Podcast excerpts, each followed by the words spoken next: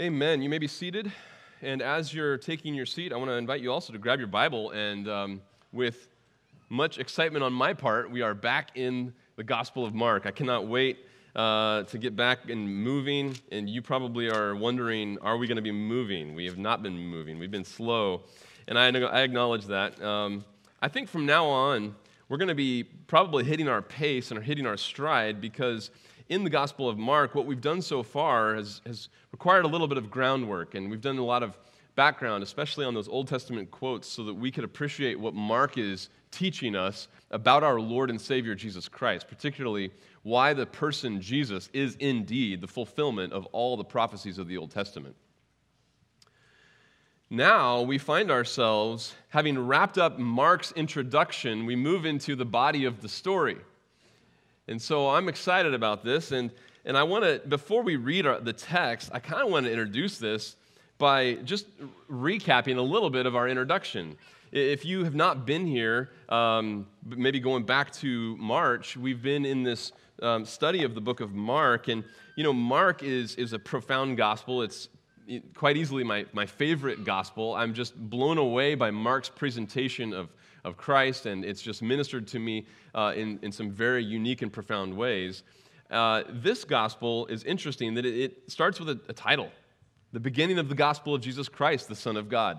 In verse 1 becomes a title, and then he proves that what he's doing in this gospel is a true fulfillment of the Old Testament by a quote that goes from verse 2 all the way through verse 3. And he's quoting Exodus 23 and Isaiah 40 and Malachi 3, and he combines three quotations and traces this thread of redemptive history through the Old Testament and says, Yep, like I said, this is the beginning of the gospel, Jesus Christ, because good news, God has come. And so here's good news God has arrived on earth. And that's what the Old Testament said would happen. And Mark's point is it's Jesus. He is the Son of God. Verse 4 to verse 15 then kind of starts spelling out the, the, the, introduction of this theme before he really gets going with his story. And, and like Mark does in every section of his gospel, he, he likes to bookend things. He starts with a, a theme and ends with that same theme. And that's kind of how we know how to read Mark, as we pay attention to his bookends. And he does that in every single section of his gospel, all four of them. And he does that in his introduction. Right here in the introduction, he begins by talking about John the Baptist preaching repentance. And he ends his introduction by highlighting that Jesus is preaching the gospel, and his message is the time is fulfilled, verse 15. The kingdom of God is at hand. Repent and believe the gospel. So his introduction is bookended by John preaching repentance and Jesus preaching repentance. This continues throughout the book, and I wouldn't expect you to remember this from back in whenever it was, April or March, whenever we started this book, but every section has a bookend. Chapters 8 through 10 is the second main section of this book, and it begins with the healing of a man born blind, but he's, he's healed partially and then he's healed fully. And then it ends with the story of a man born blind, namely Bartimaeus, who's healed entirely. And we'll talk about why that's so significant for him to bookend that section with those two miracles. Mark 8 to uh, 11 to 13 does the same thing. Mark begins with the story about the temple and ends with the story about the temple, namely Jesus entering the temple and Jesus cursing the temple in the Olivet Discourse. Mark 14 to 16, same thing. He begins with the story of a woman and ends with the story of women. In chapter 14, he begins with a woman anointing Jesus' body for burial before he even dies and rises. And in 16, he ends with women who are fearful seeing an empty tomb, thinking about the implications of what this means now to follow Jesus Christ. We are about to launch into the body of this gospel, and the first section goes from chapter 1, verse 16, all the way through 8, verse 21. And if you understand the introduction and you understand what Mark is doing, good news God has come. He's come to earth. It's divine touchdown in human form. Here he is. I would like to expect a first story along the lines of something like cosmic significance, global revival, universal repentance, and every man and every creature rising up to pay homage to the Lord and Savior Jesus Christ. I'd like to see some fan, fan, fanfare, some fireworks. I'd like to see something. It's a little bit underwhelming. Let's pick it up in, John, in Mark chapter 1, verse 16. Mark writes, As he was going along by the Sea of Galilee, he saw Simon and Andrew, the brother of Simon, casting a net in the sea, for they were fishermen. And Jesus said to them, Follow me, and I will make you become fishers of men. Immediately they left their nets and followed him. Going on a little farther, he saw James and the, uh, the son of Zebedee and John his brother, who were also in the boat, mending their nets. Immediately he called them, and they left their father Zebedee in the boat with the hired servants and went away to follow him. That's it, that's the story. Jesus calls these four disciples. And what's happening here is, is actually, it's very simple. It's about as simple as a story as you could possibly get in the Gospel of Mark. There's not even a single comment of background information. He just simply just lays out the story in a very simple sequence of action events and lets us follow along. But I want you to appreciate something because Jesus is, is doing something here pretty profound. John preached repentance. Jesus preached repentance. Specifically, in verse 14, it, he emphasizes that Jesus began preaching repentance after John had already been thrown in prison. We're about to find out in Mark chapter 6, John the Baptist got thrown in prison and had his head cut off because he was preaching repentance. In fact, in the very story where Mark records John losing his head because he was a preacher of the gospel and he preached repentance, in that same story, it's, it's, it's a sandwich. It's, it's, it's embedded between this bigger story of Jesus training his disciples about what it means to preach repentance. And he gives them authority and an authoritative message, and he sends them out to go preach repentance. And they go out and they're pretty enamored with it. They're like, this is amazing. We got authority over demons. This is really cool. Meanwhile, John the Baptist, languishing in prison, gets his head cut off. They come back and tell Jesus, hey, it was pretty cool. We had a fun ministry. They're not, even, they're not getting it. They're still not getting it in Mark 6. Jesus preached repentance, and they killed him for it. John's already been uh, arrested at this point. Jesus knows where this is going. He, know, he knows exactly why he came. He's already picking replacements. He's already training the next generation of men to bring the gospel of repentance to a lost and dying world. It's literally only the second action that Mark records Jesus doing. Is first he's preaching and then he's training men. Training men is part of his message because he knows what happens when you're faithful with that message. There's a timestamp on every generation of faithful preachers. And so it's not enough just to be faithful with the message, it requires the training of men to bring the message after this generation is either dead of natural causes or killed because of the hostility of a world. And so Jesus is training men, and this is really what it means to, what it looks like to enter Jesus' seminary. Let's pick it up in verse 16. He's going along by the Sea of Galilee. This is Lake Gennesaret, the Sea of Galilee, and for you who've been there, uh, you might have been over, underwhelmed by the size and thought, this is a sea. This barely qualifies as a lake. It's actually 700, uh, 700 feet below sea level, but it's still fresh water because obviously it flows into the Dead Sea, which is even more uh, farther below sea level. Uh, there's all sorts of fish, uh, fishing industry. It was alive and well in Jesus' day. It's alive and well today. And it's here in around the Sea of Galilee where Jesus spends most of his ministry in the first, ha- in the first half of this gospel. Um, really, that's, that's the location of virtually uh, the massive majority of what happens in chapters 1 through 8. It happens right here at the Lake of Galilee. Now, you, you read this, he's, he's walking along by the Sea of Galilee, and, and as we hear this from Mark's perspective, it's, it's actually our introduction to these two disciples.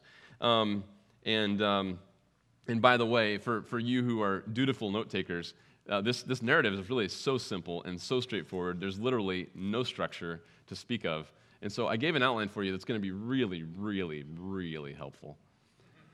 Uh, point number one notice, notice point number one is all the verses. Uh, Jesus trained men for the spread of the gospel. And point two, wait, wait, ready for this? We should too. Okay, so there's your outline. All right, let's, let's just focus here on the text here for a bit he sees Simon and Andrew, the brother of Simon. And so look at what Jesus is doing. He, he just walks up to them. They're casting a net in the sea, for they were fishermen. Okay, that's obvious. They're fishermen, so that's what you do. And there, there's, there's several nets that would have been used. There's um, uh, literally at least four major nets in the fishing industry. Um, you, there's the, uh, the, the um, trammel net, there's the veranda net, there's the seine or the drag net. And this would have been the cast net. Cast net would have functioned uh, virtually identical to what you see today. So if you, you see fishermen catching bait fish before they go out for game fish, you, you have to watch them catching mullet or sardines or whatever. And the little fish you can catch in a cast net. And so, you know, the larger the net, the, the, the, the more skill involved. And so these cast nets would have weights around the perimeter. Uh, the ones that they would have used in Jesus' day would have been six to eight meters in diameter, which is that's a skill in and of itself. Um, and so they would take these nets, and you'd have to you have to generate enough centrifugal force to get the whole thing to spread out to get the maximum circumference. And the weights speed up the drop of the net on the outside so that it catches all the bait fish. And so they might see it over here, and they go over here, but then they're trapped on, on both sides. Then on the outside perimeter, there's a draw, a draw pole that you can start pulling up, and it will suck the bottom of the net together, and those weights uh, contract so that all the fish are now caught in the net, and then you can pull it in, and you've got bait fish. So that's what they're doing. They're actually cast netting, and they're in the process, they're, they're in the middle of their workday. They're, they're cast netting, and Jesus walks up to them in verse 17, and he says, Follow me, I'll make you become fishers of men. He just calls them into to follow him, calls them to become uh, his disciples. And you might imagine reading this, you think, oh wow, this must like there's no there's no hi, my name's Jesus, I live in Nazareth. There's no like what, where's the introduction? I mean, like this is amazing. Just some random stranger says, hey, come follow me. Like, sure, yeah, I'm gonna hang up a well a respectable, well-paying job, stop providing for the family, and just follow some guy I've never even met before uh, which would not be quite the full picture. Let me just give you a little bit more from the Gospels here. Just keep your finger in Mark for a second. Look over at John chapter 1. John chapter 1. I'm going to give you a couple cross references uh, one from John and one from Luke. First of all, in John, we read um, here at the calling, uh, we read a little bit about his, his, what happens here with John and uh, John the Baptist and these disciples. In John chapter 1, let's start in verse 35. Again, the next day, John was standing with two of his disciples, and he looked at Jesus, and, he, and as he walked, he, he said, Behold the Lamb of God. And two disciples heard him speak, and they followed Jesus. And Jesus turned and saw them following and said to them, What do you seek? They said to him, Rabbi, which translated means teacher, where are you staying? He said to them, Come and you will see. So they came and saw where he was staying, and they stayed with him that day, for it was about the tenth hour. One of the two who heard John speak and followed him was Andrew, Simon Peter's brother. He found first his own brother Simon and said to him, We found the Messiah, which translated means Christ. He brought him to Jesus. Jesus looked at him and said, You are Simon, the son of John. You shall be called Cephas, which is translated Peter. And then the story goes on from there. But you can see in this story, you can see that um, at least Andrew, if not plausibly, Andrew and his brother Peter were both followers of John the Baptist. They were prepared for Jesus' ministry by John the Baptist, and they, right in this story, actually had personal encounters with Jesus even before an official call to ministry. So this isn't their, this isn't like, hi, my name's Jesus, hi, my name's Peter type of conversation. Uh, there's a little bit of history, a little bit of water under the bridge already. Now, let me show you one more cross reference, and this is helpful as well. Look at Luke chapter 5, just to get a full picture here of what's happening in this call. Luke chapter 5. Um, Luke tells us a story. He begins in verse 1. It happened that while the crowd was pressing around him and listening to the word of God, he was standing by the lake of Gennesaret. That's the Sea of Galilee. and he saw two boats lying at the edge of the lake, but the fishermen had gotten out of them and were washing their nets. And he got into one of the boats, which was Simon's, and asked him to put out a little way from the land. And he sat down and began teaching the people from the boat. When he had finished speaking, he said to Simon, Put out into the deep water and let down your nets for a catch. And so then he goes on to talk about how they have already failed, and Jesus goes out there and they catch all these incredible, incredible catch, miraculous catch. And they're overwhelmed because now they realize they're dealing with somebody who has control over nature. So Simon even says in verse 8, Go away from me, Lord, I'm a sinful man. For amazement had seized him and all his companions because of the catch of fish which they had taken. Verse 10 And so also were James and John, the sons of Zebedee, who were partners with Simon. So they actually had a business alliance. They were actually in business together. And Jesus said to Simon, Do not fear, from now on you will be catching men. And when they brought their boats to land, they left everything and followed him. And so you can see that there's been some ministry, there's been some relationship. Uh, they understand who Jesus is to some degree. They've been prepared for this by John the Baptist. They've been prepared for this by Christ himself in his own personal ministry to them already. And so now Jesus comes along with the Sea of Galilee, and this is an official call where they officially are being called to leave their employment. This is not, hey, take a vacation day. And this is not even just change your career. This is hey, I know this is your dad's business. I know it's your dad's industry. I know you guys are doing well. Not only do they have multiple boats, according to Luke 5, and according to this passage, according to verse 20, which we're about to get to, they even have hired hands. So the business is thriving well enough that they're actually employing other locals in this industry. They're doing quite well. And it would have been their means of employment for the foreseeable future. This is how they would have provided for their family. This is a source of stability. And Jesus says, Follow me, I'm going to make you fishers of men. And they left everything. This has professional implications, this has financial implications, this has family implications. Thanks, but no thanks, Dad. I'm going to go chase somebody around and we're going to do some ministry. In verse 18, immediately they left their nets and followed him. All right, we're still on point one. Jesus trained men for the gospel. Let's pick it up in verse 19. Going on a little farther, he saw James, the son of Zebedee, and John, his brother, who were also in the boat mending the nets. And so they're mending the nets. These nets had been torn. You have to mend them um, when, when, they're dry. And in some situations, uh, you know, when it's particularly uh, the height of fishing season, they would try to do some temporary mending in the boat in the middle of the fishing day. But in in a normal course of fishing, you just if you got a mended net, you just throw it to the side, you get another one, and then you mend that thing when you get back on shore. So that's what these guys are doing. They're, they're, they're part of the same business. They're partners in the same business, as Luke 5 pointed out to us. Uh, but they're getting nets ready to go for another, another uh, catch. And um, so they're just a little ways down the, down the same shore, uh, down that same beach. And so they're, in, they're mending those nets. He calls them, and it says they left their father Zebedee in the boat, verse 20, with the hired servants and went away to follow him. The cost was great. how much did it cost to enter the seminary? Well, it didn't cost anything financially, but it cost him everything financially. It didn't cost much, it cost him everything. This is a calling that is lifelong, it's eternal, it's, it's all encompassing. You know, modern day seminaries will compete for uh, the cost of tuition hours. what are the cost of tuition hours? Well, I think Jesus' seminary wins in that category, uh, but it also wins in the category of sheer cost. These men are saying, I'm going to give up everything.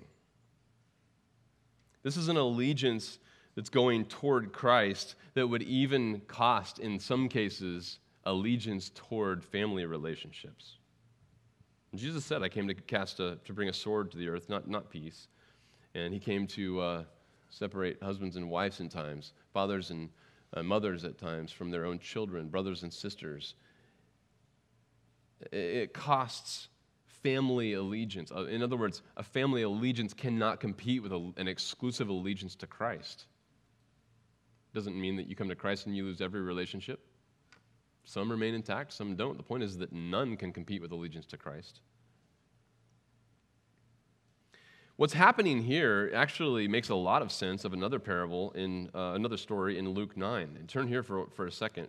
We're about to, to make a transition here, but Luke 9 is interesting. You remember when um, Jesus talks about, he, he rebukes somebody who wants to follow him but wants to first bury their father?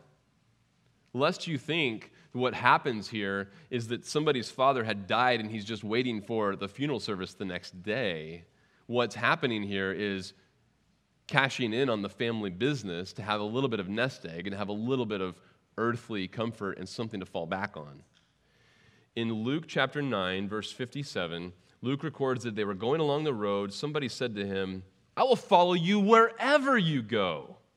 Jesus said to him, The foxes have holes and the birds of the air have nests, but the Son of Man has nowhere to lay his head. He said to another, Follow me. But he said, Lord, permit me to first go and bury my father. And then Jesus' response might shock you if you don't understand what that means because he simply says, Allow the dead to bury their own dead. Obviously, he's not talking about physical dead burying the dead because they can't. They're dead. He's talking about spiritually dead. Let the spiritually dead bury the dead. But as for you, go and proclaim everywhere the kingdom of God. The point here is that this second individual who's professing to be willing to follow Jesus Christ is not willing to count the cost that these four disciples in Mark chapter 1, verses 16 to 20, actually have already counted. Namely, to say, I'm not waiting around for my father to die to pass the business to me. That's what it means to wait and bury my father. It's not because he died yesterday and I'm burying him tomorrow. Otherwise, we just said, okay, yeah, take care of, take care of that. And let's go. We got to get going. This is the nest egg. This is personal riches. This is a temporal, something to fall back on temporally, to trust in and rely on. You enter Christ seminary, there's nothing to fall back on, financially or temporally.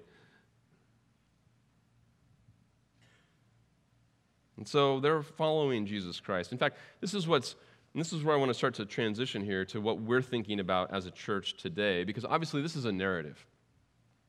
This is a narrative about what Jesus did. Historically, this is how Jesus trained men. And you've got to understand that Jesus' training of men, while it might have a few areas of uniqueness because of who Jesus Christ exclusively and uniquely um, is, how he trained men and what he was after and the responsibility necessary for those men has not changed. It has not even changed in the transition to the church age. What these men sign up for is the calling of every man training for ministry even today in the church. Listen to 2 Timothy chapter 2. And you're familiar with this passage. This is where Paul tells Timothy to be committed to training up other men for the sake of the ministry. And he says in verse 4, or sorry, verse 3, suffer hardship with me as a good soldier of Christ Jesus. No soldier in active service entangles himself in the affairs of everyday life so that he may please the one who enlisted him as a soldier. The, the, the, picture here is somebody who's been enlisted in, the, in an army, and the enlisting officer is now the one who, who gives them the commands and the demands on their life. And for them to please their enlisted officer, they can't even get distracted with the daily affairs of life, the kind of things that ought to be taken care of uh, by other Christians with, in, a faithful, in a faithful day in a faithful week and in a faithful year. Think about a soldier. He's been called, he's been enlisted, he has a mission. You think that soldier is, instead of planning and instead of executing, instead of training, you think he's sitting around wondering about the next meal and wondering if he should add a little more cilantro to his taco? Or is he just waiting for the mess hall to just give him whatever they're going to give him? Daily affairs of life. Oh, can I, I can't even afford to be distracted by that. I, I'm on a mission here. And so these men, they're signing up. And that's really the story. That's really, we've already finished the narrative. But if you thought that that was the, the whole thrust of the narrative, you've got to think again because the question becomes for us, even if we paid attention to this, and even if we know the diameter of cast nets of the first century, what is this narrative doing in the Gospel of Mark? What work is it accomplishing? It's the bookend. Let me show you the other half of the bookend. And this is where we'll be in a few years. Chapter 8, verse 14. And they had forgotten to take bread and did not have more than one loaf in the boat with them. And he was giving orders to them, saying, Watch out, beware of the leaven of the Pharisees and the leaven of Herod. They began to discuss with one another the fact that they had no bread. And Jesus, aware of this, he said to them, Why do you discuss the fact that you have no bread? Do you not yet see or understand? Do you have a hardened heart? I mean, he's talking to his disciples here. Having eyes, do you not see? Having ears, do you not hear? I mean, he's quoting Isaiah 6 at them. Do you not remember when I uh, broke the five loaves for the 5,000? How many baskets full of pieces did you pick up? They said to him, 12. When I broke the seven for the 4,000, how many large baskets full of broken pieces did you pick up? And they said to him, Seven. And he was saying to them, Do you not yet understand? He's been teaching them about his identity. He's been teaching them about his mission. He's been teaching them by preaching. He's been instructing them by example. He's been teaching them by miracle. And he's asking them, haven't you, aren't you connecting the dots? Do you get it? Do you believe? Do you have hard hearts? What's he doing here? You realize that Mark 1 to 8 is really, really emphatic about the training of these men. He starts with the, the picking of four. He's going to add another one in chapter 2. He's going to summarize the whole 12 in chapter 3. He's got stories throughout chapters 3 to 8 about the training of these men. And he gets to the end in chapter 8 and says, Do you not believe? Now, there's one more, one more detail we need to pay attention to in Mark here before we cut loose. There's a refrain in Mark 1 to 8. And in this case, this last bookend is actually one of the refrains. The refrain is a refrain of unbelief. Mark, as we're going to see, is going to systematically document unbelief of three groups of people. Okay, you ready for this? This is kind of an outline for the next year of preaching. The unbelief of the leadership, the unbelief of the people, and the unbelief of the disciples. Let me show you that refrain real quick, just so you can see why this is so important. Chapter 3, verse 6 Oh, sorry, let's pick it up in verse 5. Here's the refrain, comes in verse 6.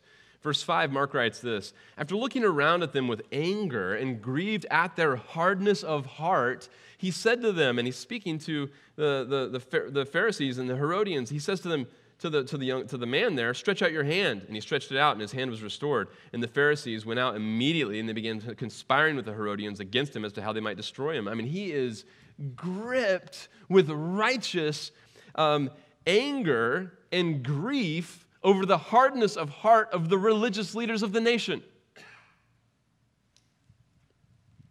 Their unbelief and their hardness of heart is on display, accentuated really from chapter 2, verse 1, all the way through 3, 6. Chapter 3, verse 7, all the way through chapter 6, verse 6, he's going to document and put on display the, the unbelief of the people, the nation themselves. Uh, and it ends in chapter 6, verse 6, with this refrain and he, being Jesus, wondered, marveled, was astounded, was amazed at their unbelief. And then you get to chapter 8, verses 17 to 21, where he's sitting there saying, Are you hard of understanding? Is your heart hardened? Do you not yet see? Do you not understand? Do you not yet believe? Unbelief of the leadership, unbelief of the people, unbelief of the disciples. But wait, there's more. To understand chapter 1, verse 16 to 20, you need to understand the message of the unbelief of the leadership is not the point of Mark's gospel. And the unbelief of the people in chapters 3 to 6 is not the point of Mark's gospel. He's documenting their unbelief as, as, as, an instruction for the disciples themselves. He calls them at the beginning. This is the front end. And the disciples are accentuated throughout, even in other people's section. Let me show you that. Chapter 2, verse 14 he calls Matthew. He says to Matthew, uh, here's Levi, of course, Matthew who wrote Matthew's gospel. Levi, the tax gatherer, he sees him sitting in a tax booth and he says, Follow me. And he got up and followed him.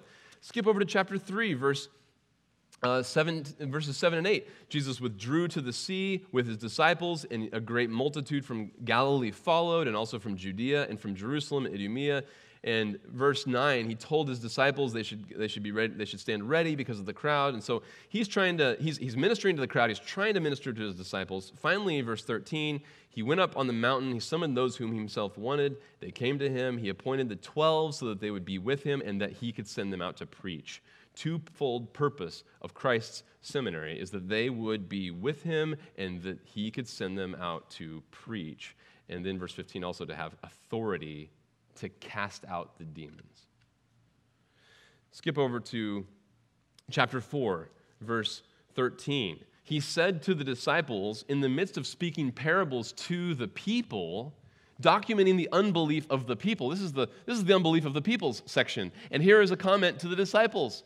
To the disciples, he says, Do you not yet understand this parable? How will you understand all the parables? Skip over to chapter 4, verse 35. On that day when evening came, he said to them, Let us go over to the other side. Leaving the crowd, he took, along with, he took them along in the boat, and just as he was, the other boats were with him. There arose a fierce gale of wind, and the waves are breaking over the boat. You know what happens. It starts to fill up. They think they're going down. He's sleeping through it, and so the disciples wake him up. Teacher, don't you care that we are perishing here? We're about to go down in this storm. He gets up, yawns, rebukes the wind. Yawn, I added yawns. That's for your entertainment. Don't put that in the text there. He, he rebukes the wind. He says, Hush, be still. The wind dies down. It becomes perfectly calm. And they said to, he said to them, Why are you afraid? Wouldn't the logical question be like, Who wouldn't? In their right mind, who wouldn't be afraid? That is, that's the right question, though. Why are you afraid? They know enough. They should have known. How is it that you have no faith? And so they became very much afraid and said to one another, Who is this then even the wind and the sea obey him. They're still not quite getting it. They're still not quite getting it. Jesus is still teaching them. He's teaching them what it means to follow Jesus, to follow himself in the face of the opposition and hostility of the leadership of the nation. He's teaching them what it means to follow Jesus in the face of hostility from the people you're trying to minister to. And he's going to teach them what it means to follow Jesus when you see unbelief in your own heart. And they finally start putting some threads together about his identity, but they're still not there in chapter 8. In chapters 8 through 10, he's going to teach them what it means to have to amputate ambition, selfish ambition, personal prominence. This is a long seminary. It starts right here in our text and goes all the way through chapter 10, and then all the way through the crucifixion, and then all the way after, and then all the way to Pentecost, and all the way, all the way till their death. The end of these men, minus the Apostle John, is going to resemble John the Baptist's and Jesus's. You know, we're going to quickly move to point two. And you understand this. I love, I love this text in this church because this church understands it's one thing to be faithful with the message, that's absolutely essential, and we can't be faithful without that. And it's also another thing to be faithful to train up men because we can't be faithful without that. This is our mandate, and Jesus is our model. And I thought it might be helpful. This is such a simple and straightforward text. It might be helpful to actually contrast what we see Jesus doing. Because when we see Jesus train, and this is a familiar story, I mean, if you've grown up in the church, you've heard these stories, you, you understand this. Jesus called them, they followed. End of story. Take it home. And sometimes we don't quite appreciate how radical the training of Jesus in his own seminary really is compared to what we have done in the church. When you fast forward to the church age, this becomes part of the Great Commission. And we already read that section in 2 Timothy chapter 2, verses 3 and 4. But if you went back two verses earlier, it says, Entrust these things to faithful and able men who are able to also entrust it to others.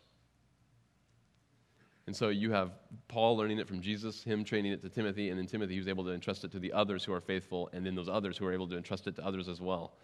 So in, if you added Jesus on the front end, you get five generations right there in one verse of training of men. And there's a few examples in church history that are exemplary.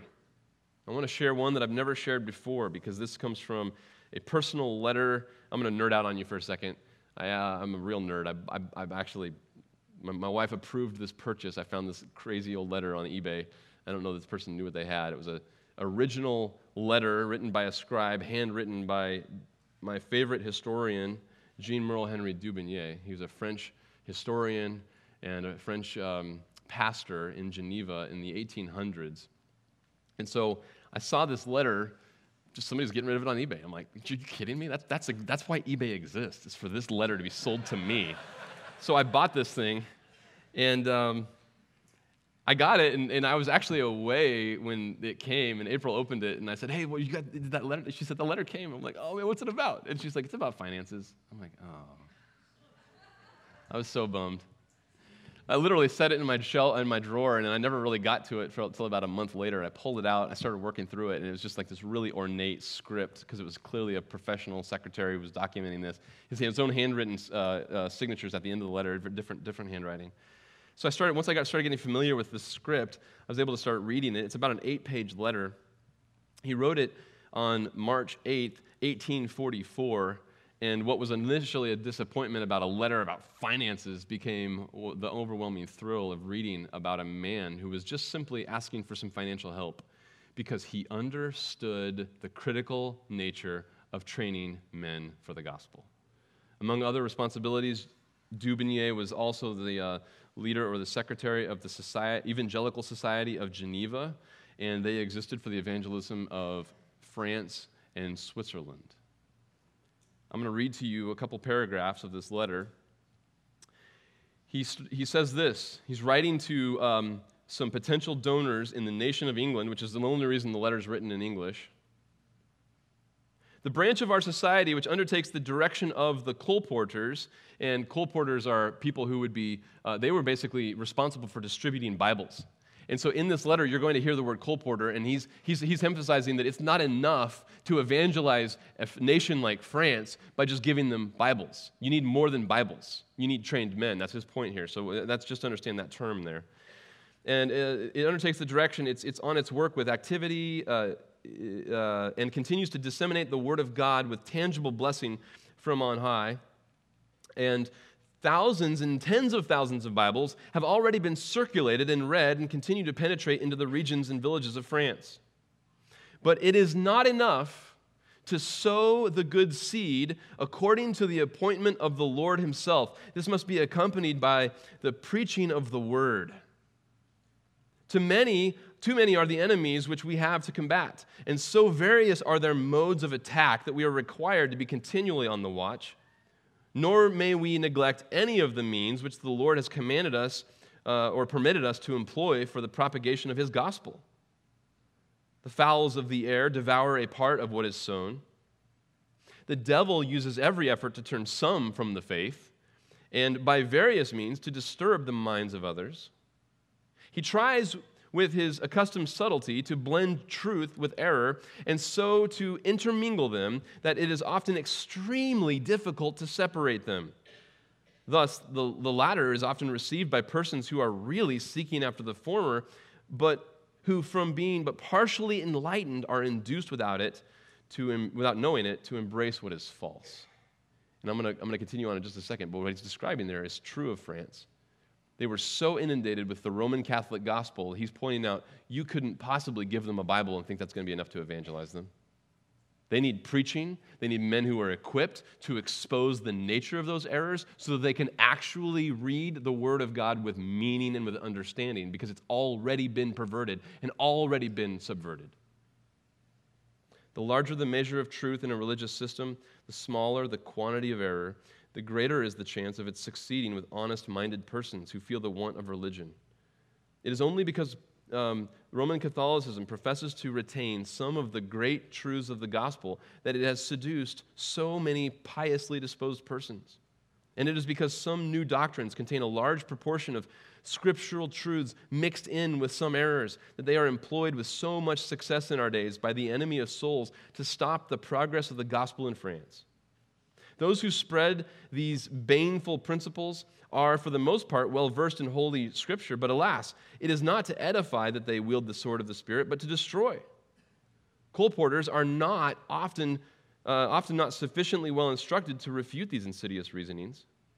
We are asked for clergymen, for teachers in Israel who may be able to combat with their own weapons, but employed in a legitimate manner, conformable to the will of God who, who's, are those who wrest the scriptures as Peter expresses it. We receive daily from many quarters the pressing solicitations for evangelists. The, the, the, the diminution of donations to our society has suggested uh, the propriety of reducing the number of our laborers and, amongst others, of withdrawing from the department of, and then he names a French, a French uh, region.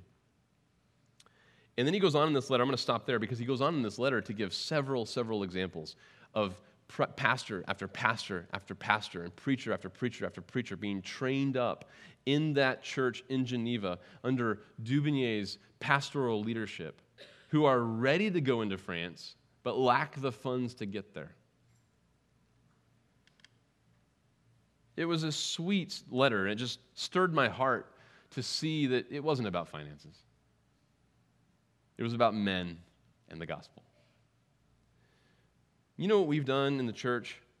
For 2,000 years, as the church has weakened, we have sold the farm when it comes to training men. I want to give you a real brief. If I gave you a 10 minute documentary of the history of training men in the church, um, you'd probably you know, if you were flipping through on your TV to try to find uh, your, your favorite team, you probably wouldn't stop for a nanosecond at a, at a 10 minute documentary on the history of training men in the church. But in, endure this illustration with me to appreciate how radically different this is from what we just read in the Gospel of Mark. As I, as I just highlight for you how the church has traditionally trained men, ask yourself the question is that going to accomplish the lessons that Jesus taught his disciples? Is that going to train men to crucify their own selfish ambition and their own pride? Are they going to be able to win the battle in the desire for popularity? Are they going to be faithful when the people they're ministering to express hostility in return? When the leadership of our nation or governing authority starts to crack down on a gospel that's offensive and that's exclusive and that exposes the ridiculousness of this culture? Can those lessons be learned? Can they be won? Can they be forged into the conviction of the next generation of preachers in the traditional model? Or is it only the church? And as I walk through this, ask yourself who do you want shepherding your grandchildren.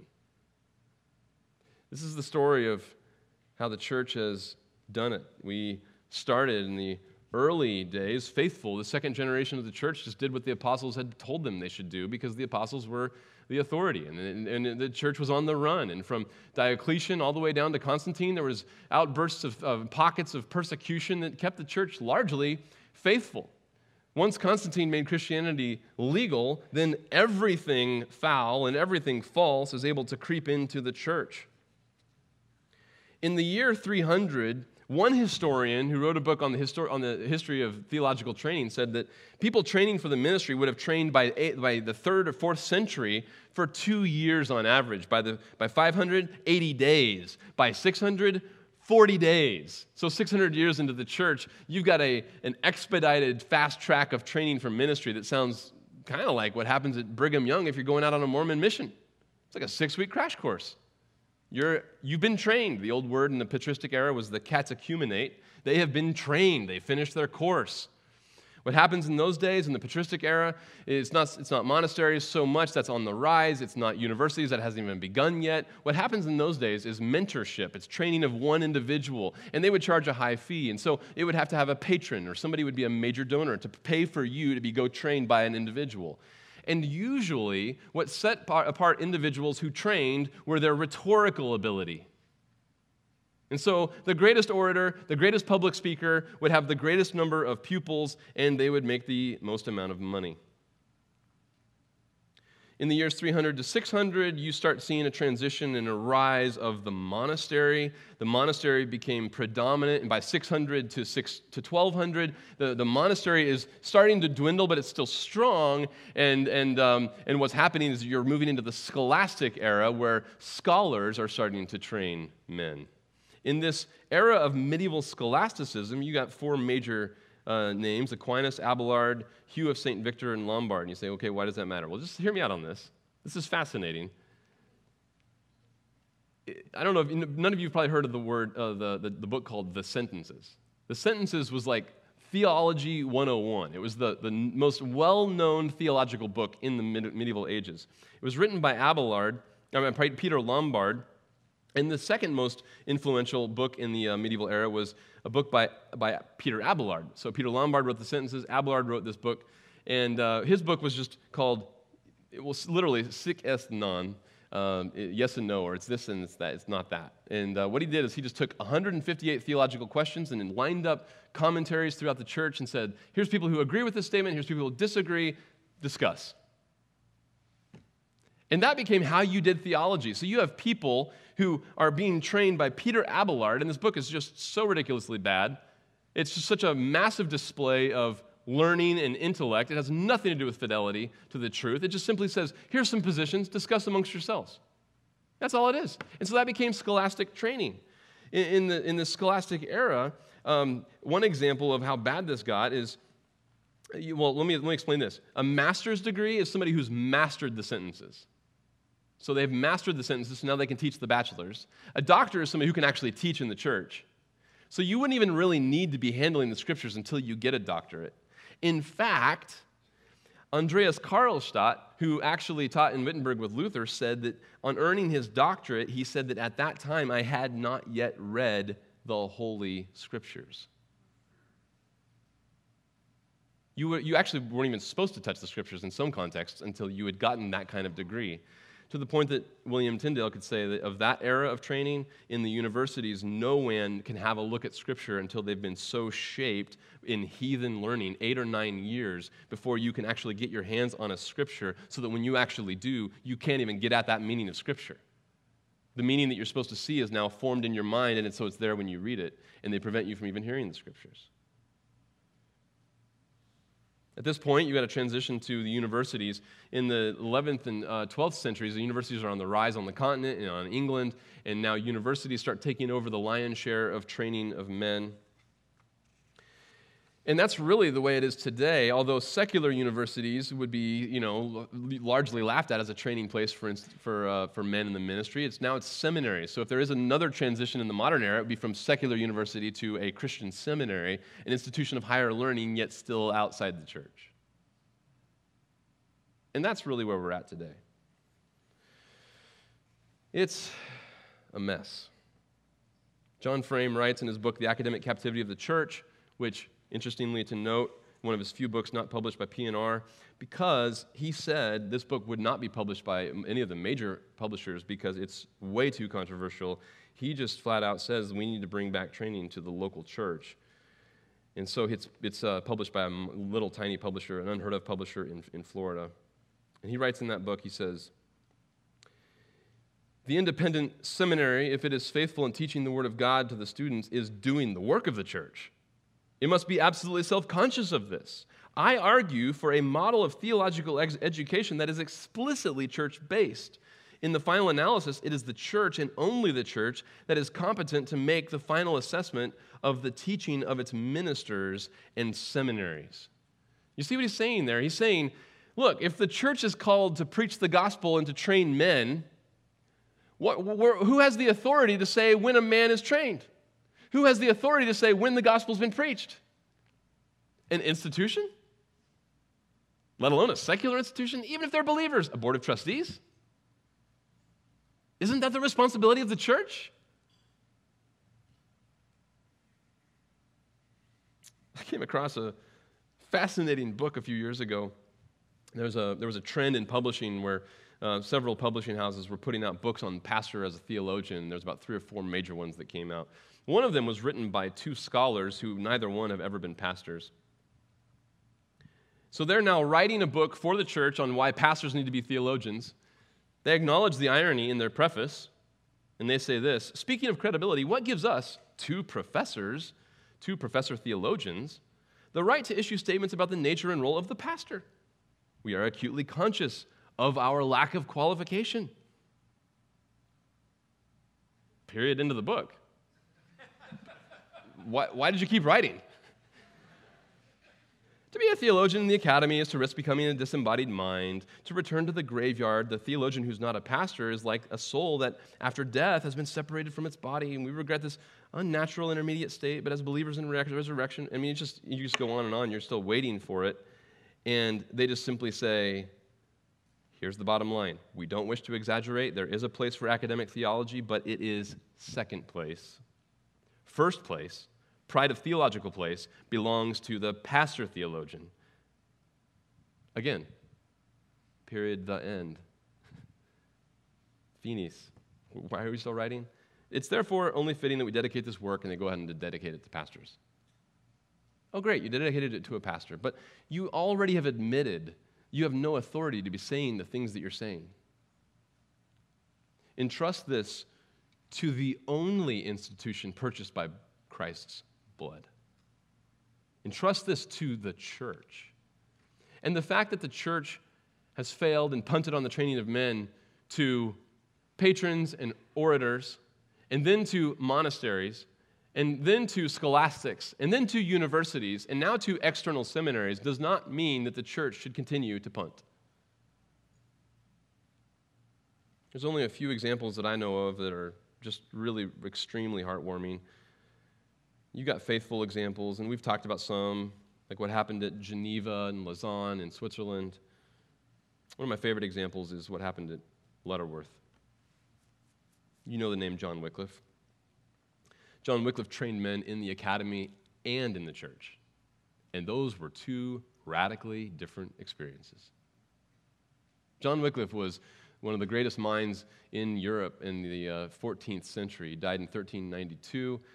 He taught at the University of, of Oxford. He was a representative of parliament in the foreign level to Belgium at times. He was a known uh, proponent of political theory and even economics. And when he wrote, the entire nation listened. All of parliament read his stuff. But he was primarily a theologian. He tried to train theologians, and he trained up theologians. He trained up some of the greatest minds who became part of the Lollard movement. And then he left the academy, he left parliament, he left politics, and he committed himself to a local church in Lutterworth, a tiny town. I've been there. It's a 5,000 person town. He committed himself to Lutterworth, and he preached and trained men. The reason, I'm convinced, the reason why we know John Wycliffe's name today is for two reasons because of training men at Lutterworth and because of the English Bible.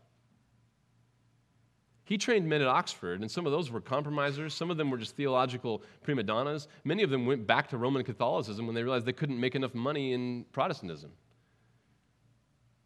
He trained men in Lutterworth.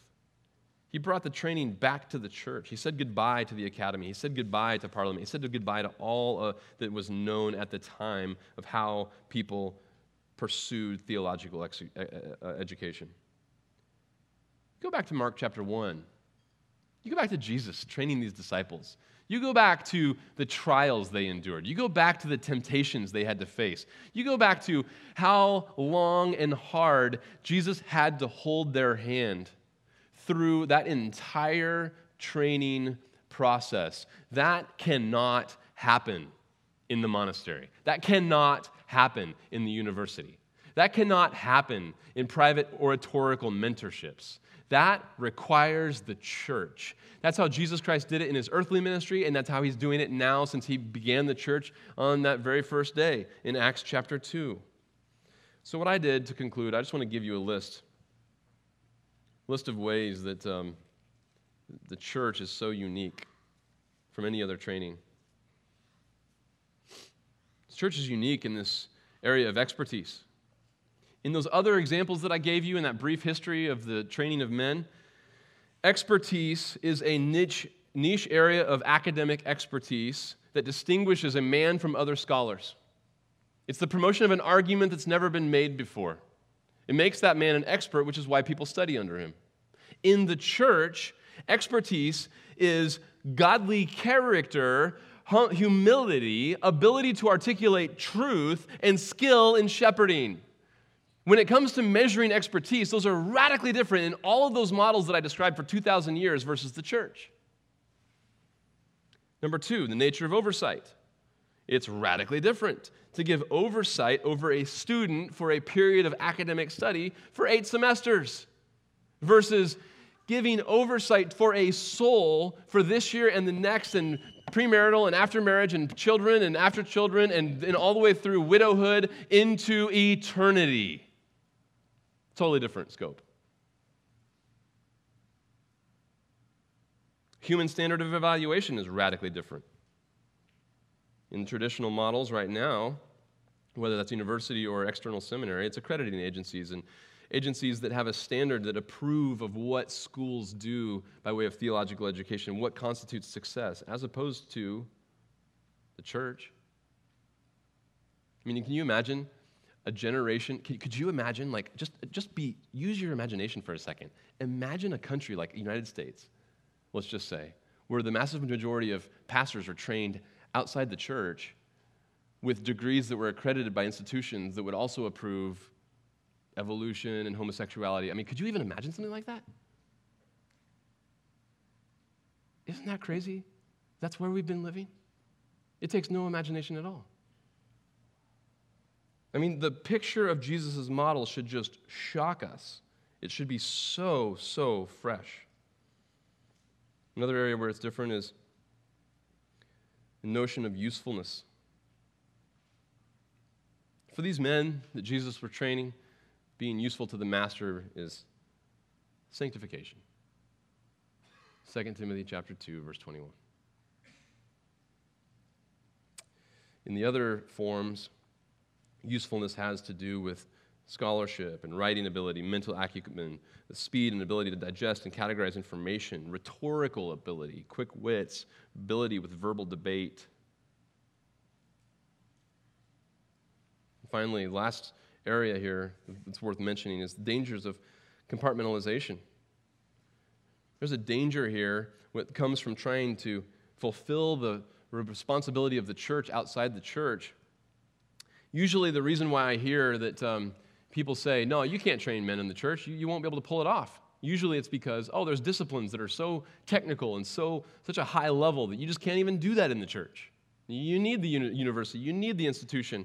And, and, and the church takes care of the spiritual qualifications, and the institution takes care of the academic ones.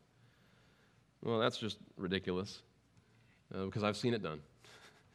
and that's just not the truth. But what's the lie there? What's the lie is that model starts to produce the idea that church takes care of character and the institution takes care of church history and Hebrew and Greek. And the implication then becomes church history, Hebrew, and Greek don't have anything to do with spiritual formation. I've been in enough institutions and I've got enough degrees and I've taught and I've had enough experience to say, absolutely, hands down, institutions that are doing those technical studies cannot touch what the church is doing.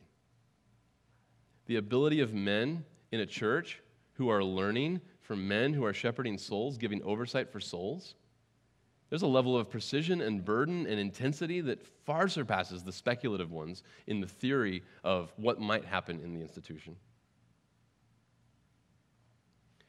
So I got to ask, what does this have to do with you? Because I know you're asking that.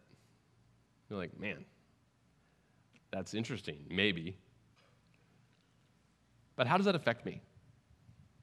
Tomorrow morning, you might be folding socks, you might be taking kids to a practice, you might be at work, you might be uh, repairing a vehicle.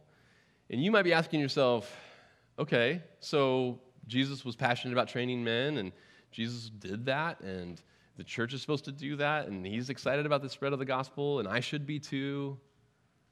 Where does the rubber meet the road? What does it have to do with me? It has everything to do with you. I hope that the contrast between what the church has done uh, unfortunately, over the last 2,000 years, and what the church must be doing, and what we're doing here with TES at Grace Bible Church, I hope that it just puts some wind in your sails. If you ask the question, what does this have to do with me? I have nothing. I have no desire to be uh, involved in the institution. Amen. That's why it has everything to do with you, because you're involved in a church. Do you understand? You're involved in a church. You, do you realize how far short the model of church is that just shows up on a Sunday morning and hears a good sermon and maybe sends a few texts uh, here and, here and there? And we're talking about life on life that is formative for guys like the next Peters and Andrews and John and James. So we're talking about church planting, the next Omris and the next Josh Kelsos. We're talking about being part of that. How does that work? Well, I want to end with a story. When I was uh, pastoring, I'd been pastoring about seven years in Florida, and ministry was going well. I was going. I was actually been pastoring six years, but it was my sixth and seventh year, 2011, 2012. Um, I was shepherding a college group among some other responsibilities, but that was the main bulk of my, my ministry. And there was about 90 students coming to this ministry. Um, I was pouring into those students. I was preaching to them. I was exhorting them. I was just wanting to see Christ formed in them. And in the course of um, one calendar year, about a third of the ministry left the church. 30 plus. I remember, I remember one day literally listing out the names in the last calendar year of people who left the church. Uh, not because they finished school and moved away, but because they were just sick and tired of whatever. And in some cases, even resorting to slander and public accusation that I'm not even qualified for ministry. Disciples would come to me in the church and say, Hey, I'm pouring into so and so. We've been meeting uh, weekly for like a year now, or two years, or three years, and I don't even see them around. I mean, do you see them around? Where are they? Can I, they're not returning my call. What's going on? People were leaving, and this was a notable test for me. I, I, God had just been gracious and there had been fruit in my ministry and I was seeing progress and it seemed like lives were being changed, and in some cases they were. Can you imagine what the Lord did in one calendar year of watching people that I had sacrificed for and poured into who then turned around to accuse my character on their way out the door? You realize what the Lord was teaching me. The Lord was teaching me lessons that I could never have learned in a classroom. I could have read about, I could have heard people lecture on. It took a church. What do you mean it took a church? Do you know, could you possibly imagine the kind of wind that was put in my sails by people in the church who are being the church? Not just the pastors, the church. The people who are calling me up and say, hey, where's so and so? They left. And I'm just devastated thinking it had something to do with me. Oh, John, thank you for being so faithful. Thanks for being so clear enough to run them out because they weren't responding to their sin. Wow. There's a mature saint who got their head screwed on straight and just ministered to me as a young pastor. You realize the, how it puts wind in the sails as a layperson for you guys who are working on vehicles and selling insurance and building a building and and washing socks and doing everything else. And you are being the church. And you think about your maturity, the depth of your convictions, and how you live for the glory of God in your context, and how that rubs off on as we are training men. Not, not TES, we as a church body are training men. GBC, if, if you understand Jesus' model, you understand how important it is that you're passionate about training men. This is a church endeavor. And so, my prayer is that you would embrace it. This is going to require everything. The church is better, and the training of men is better with the godliness in the marriages and the godliness in the homes in this congregation. Think about the effect you wives have when you are faithful in your homes. Think about the lessons learned for young men who are training and their wives who are learning from you and the impact that that has on next decade or two decades or three decades of ministry. The trials and lessons that we're going to learn from Mark 1 to Mark 10, training to men is often behind the scenes, But the way Mark frames it up, it's going to be central to all of those lessons. And so we're going to keep learning these lessons. But what's so sweet about it is, as we think about, there's also an application that I won't be repeating every time about what we do here. GBC, embrace this. I want you to walk in front of the men who are training for ministry. Look, they might have the gifts that they need, but you have the character and depth of conviction that they need. You think that makes a difference on a young man training for ministry when, as we heard yesterday, to hear a widow boast in her Lord that he is perfect to bring her through two decades of caring for her husband? No one ever learned that in a monastery. Ever. This is the ministry of the church. So Jesus gives us that example. Let's pray. Father, we're so thankful for the, your model and thankful that we can even apply this very directly here with TES. Uh, we have men training. We have seven men in the seminary right now and two starting who will be in orientation this Saturday. And Lord, they, um, they need all of us. That's not something that a couple individuals take care of. That's something that requires a church. I thank you, Lord, for the saints that you've brought here. Their godliness, their diligence, their faithfulness is not optional, it's integral to, to, what, um, to what's happening. Lord, we think about what James and John and what um, Peter and Andrew were in Mark 1, and we contrast that with what they were in the book of Acts. And we can see, Lord Jesus, we see your fingerprints all over them. And what you can do in a short amount of time is, is amazing, but it certainly is going to require the gifts of the church.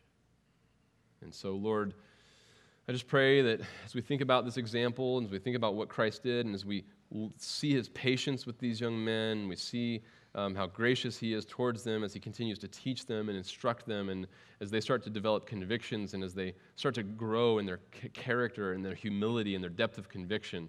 I pray that you'd give us a Christ likeness um, as a church for those nine. And um, Lord, we just ask that you do that in such a way that we might even, we'd love to even see the fruit, Lord. And if we don't, that's okay. But we would love to see the fruit of what you alone can produce as you train men through the only institution that you bought with your own blood. In your name we pray. Amen.